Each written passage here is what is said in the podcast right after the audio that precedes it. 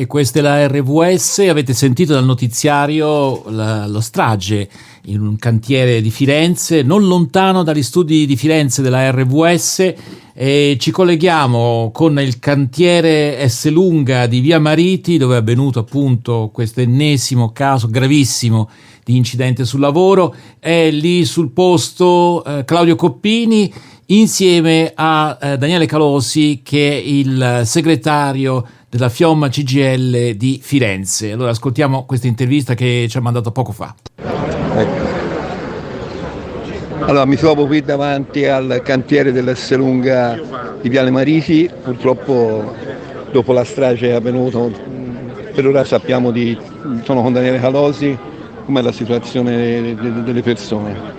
La situazione non sappiamo ancora però, quante. Abbiamo tre morti accettati, c'è tre disperse. Due feriti gravi, vero? Due feriti gravi, però non sappiamo di più. In questo momento c'è le squadre vigili del fuoco che stanno operando, io non sappiamo di più, sappiamo solo che applicavano il contratto dei metalmeccanici c'è un'anomalia di fatto che fossero metalmeccanici a lavorare lì. Quindi questo va accettato, sarebbe molto grave? No, ma poi forse sarebbe successo con anche se erano edili, ma sta di fatto che sicuramente non avevano la formazione per stare lì o comunque utilizzano quella tipologia contrattuale se fosse accettato perché c'è un risparmio per il datore di lavoro, quindi andrà verificato. Ecco Daniele, facciamo una riflessione anche con altre persone un paese comunque in cui questi fatti succedono a Torino, succedono a Firenze, succedono a Palermo, cioè mille morti e passa l'anno, non può essere una non sono, cioè, non sono mille casualità. Eh.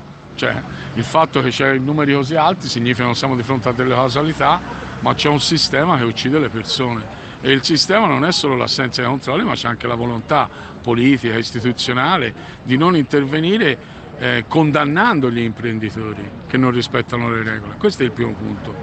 Tutti questi omicidi, perché questi sono, eh, non hanno mai un colpevole, mai. Anche perché con i passaggi che ci sono tra un appalto e l'altro. Esatto, e quindi ci si trova di fronte oggettivamente. Ora poi bisogna correre, perché con il PNR certo, bisogna fare... Poi sembrava anche questo fosse un cantiere mediano che bisogna correre perché doveva essere insomma sono dietro con i lavori. E ora stanno tanto. Eh, penso anch'io. Ecco, fra l'altro mi diceva un ingegnere con cui stavo parlando, mi faceva notare a occhio nudo delle cose che vedendole ti, fanno venire, ti pure la pelle. Ma perché c'è, se c'è la regolamentazione de, de, de, cioè, si vede sistema sono... delle sicurezze è normale che questo avvenga, quindi purtroppo siamo nella normalità, la cosa non normale è diventata normalità. Sai che mi colpiva a me? Eh. Prima si costruiva a regola d'arte, ora si costruisce a norma e da quando si fa questo io credo che Brunelleschi si rivolti nella tomba. Eh, teniamo conto che Brunelleschi credo non ci fu nemmeno un morto per la costruzione della cupola.